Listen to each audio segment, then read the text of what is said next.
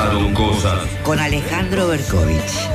Se va el día feliz de las pelotas y la gente nos cuenta sus aventuras con bichos. Sí, es en serio, es de verdad. Ayer arrancó el primer encuentro nacional de la cadena de valor de insectos para consumo humano y animal. Es así, están hablando de harina de grillo, de fideos de grillo, eh, participación eh, de aminoácidos esenciales, vitaminas, minerales, ácidos grasos. A mí me da una impresión tremenda. Hay que ver cuánto. Lo que es cierto que en un bicho no lo puedes poner muchos tonos. No tiene mucho lugar para un etiquetado frontal. No tiene seguro lugar. seguro es, bajo en, en grasas, en sodio, en todo eso. Así no que. sé. Bueno, cuéntenos, 155-379-8990. Ya nos contaron de los escamoles que se comieron en México, los huevos de hormiga. Yo de chico, alguna hormiga me comí, por ejemplo. ¿En serio? Sí, pero era Sí, de chico, sí. qué sé yo. Sí. Hablemos de cosas importantes, por favor. Bueno, claro, otros creen que esto es una estratagema del gobierno que prometió asado para que nos conformemos con algo, con lo caro que está el asado.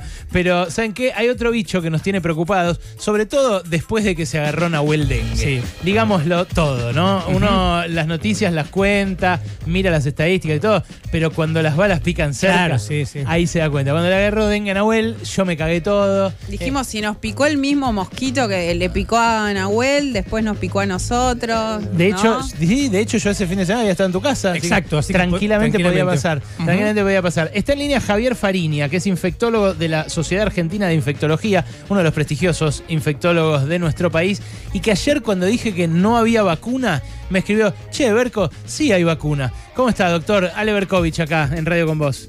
Vale, ¿cómo están ustedes? Bien, muy bien, gracias por atendernos. ¿Cómo es esto? ¿Hay vacuna para el dengue y no tenemos?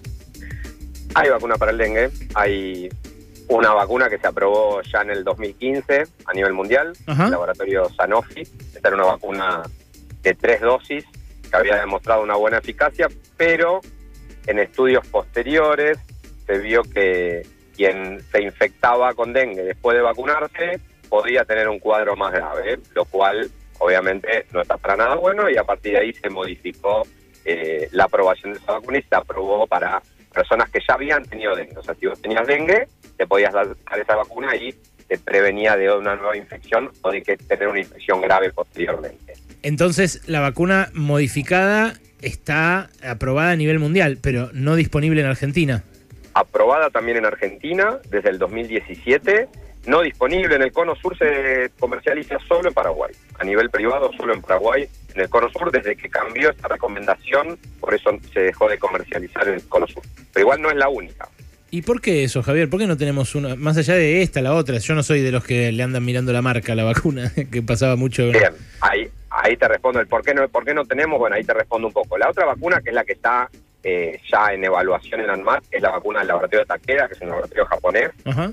Que se aprobó en Indonesia, se aprobó en Europa, todo esto hace muy poquito, 2022, 2023. Recuerden que con el COVID aprendimos todo esto de las fases, ¿no? Fase 1, fase 2, Sí. fase 3 para probar vacunas o medicamentos. Y bueno, recordar que para vacunas tarda años en aprobarse una, que COVID, al haber tantos casos todos juntos, fue diferente, pero que en la aprobación de una vacuna tarda muchos años. Y bueno, esta vacuna de Takeda logra la aprobación en Indonesia y en Europa, en Europa a principios de este año, eh, y la está evaluando en más. ¿Cuál es el tema con esta vacuna? Que sí podría vacunarse a personas sin infección previa, un poco el costo. Estamos hablando de una vacuna que en Alemania eh, ronda los 240 dólares de la aplicación de la vacuna. Eh, en Indonesia, por distintos acuerdos, 75 dólares. Estos son costos que hacen que en el sector privado pueda estar disponible, pero para hablar de una campaña masiva de vacunación, entiendan que es complejo Sí. y esto es una limitante en los países de Sudamérica, por ejemplo, para hacer una campaña con esta vacuna. Pero, perdón, Javier, eh, ¿hay muchos países que estén teniendo eh, dengue en este momento en la región? Porque uno pregunta a amigos así superficialmente, ¿no? Periodistas, a ver si, si se habla de esto a nivel noticioso. Y lo miran, cuando uno pregunta, lo miran con una cara como si le estuviera preguntando por la desnutrición de Biafra, ¿no? O sea, uno No. estuviera hablando de un país africano, posta. No, no, pero para nada. Brasil más de 500.000 casos. Sí, Brasil más de 500.000 casos. Pero Perú. Chile, eh, Uruguay, eh, los países Claro. Chile, Chile y Uruguay son particulares con este tipo de, de patología porque tienen una cuestión climática y geográfica diferente y no, no tienen este número de casos. Pero Paraguay, Bolivia, Perú, Brasil y Argentina, un gran número de casos y lamentablemente, dengue está también incursionando en Europa, ahora con un mosquito muy parecido a este Aedes, que están empezando a tener casos propios. Ah, mira, bueno, no, bueno, Uruguay no tiene un clima muy distinto a la ciudad de Buenos Aires, y la ciudad de Buenos Aires es uno de los lugares con más circulación. Bien, co- coincido, coincido en eso, habrá ver que ver la, la diseminación del mosquito, que es la clave, porque la clave aparte de la vacuna para frenar esto es también que disminuya el, la distribución del mosquito. No sé puntualmente Uruguay cómo tiene distribuido el aire en, en este caso. ¿Se podría hacer algo más desde el Estado, sea nacional o porteño en este caso, que fue el mosquito que lo atacó a nuestro compañero? Fue porteño, era una de esas de acá. de- Sí, era medio hipster, de hecho. Me dijo, después de picar me dijo, ¿querés ir a tomar una, una, una IPA y una burga? Eh, ¿Se podría hacer más, doctor, de algún modo?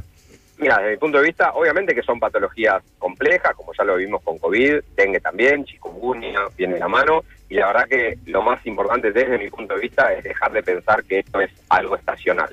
Los casos serán estacionales, pero la reproducción del mosquito, el ciclo de vida del mosquito, es un ciclo de vida anual y la campaña de descacharreo debería estar durante todo el año, debería estar en la agenda durante todo el año, porque aparte tenemos que asumir, y quizás esto es algo que es importante para todos, que hoy el dengue es autóctono en todas estas provincias de Argentina que estamos hablando, incluyendo la ciudad de Buenos Aires, incluyendo la provincia de Buenos Aires.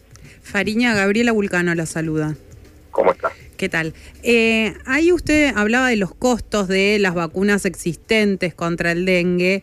Eh, yo no termino de entender por qué igualmente no está eh, la vacuna aquí en nuestro país, porque hay algunas vacunas que, por ejemplo, no están en el calendario obligatorio para aplicarle a niños y niñas y sin embargo eh, están en los vacunatorios. Es cierto que en los vacunatorios privados porque no son obligatorias, pero ¿por qué razón tampoco están en, en los vacunatorios, por ejemplo, privados? En los, los laboratorios hacen la presentación de los resultados de los ensayos clínicos para las entidades aprobatorias, en el caso Argentina, que es ANMAT, y eh, Takeda está en este momento en esa instancia. Tengan en cuenta que recién aprobó a principios de este año, o sea, estamos hablando hace pocos meses, en Europa.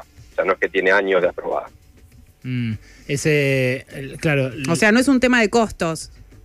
El tema de costos va a ser pensar en la campaña. Esto es una opinión personal, ¿eh? Pero Ah, el tema bueno. de costos, piensen que, o sea, los costos de la vacuna de COVID eran mínimamente 10 veces menores a esto que le estoy hablando de lo que pudo arreglar Indonesia. Entonces, planificar una campaña masiva con una vacuna con estos costos no es para nada sencillo. Para nada sencillo. ¿Cuánto- no es- tiempo- problema de la aprobación. ¿Cuánto tiempo demandaría organizarla? Supongamos que tuviéramos la guita o que el gobierno, por lo menos el gobierno porteño, que tiene un presupuesto más abultado, dispusiera una campaña de vacunación de los chicos o de los ancianos, que son los que en definitiva terminan muriendo, ¿no?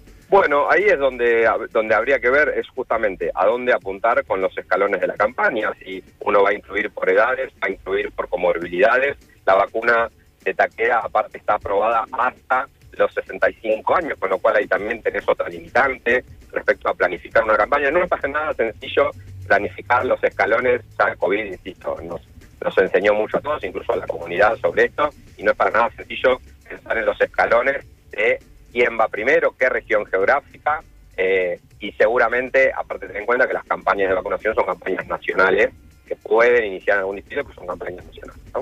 Javier, gracias por este rato, ¿eh?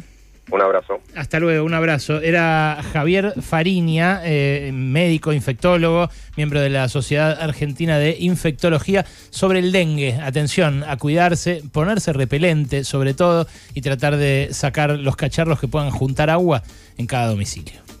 Alejandro Berkovich. Gabriela Vulcano. Alejandro Wall. Nahuel Prado. Pasaron cosas. En Radio con Vos.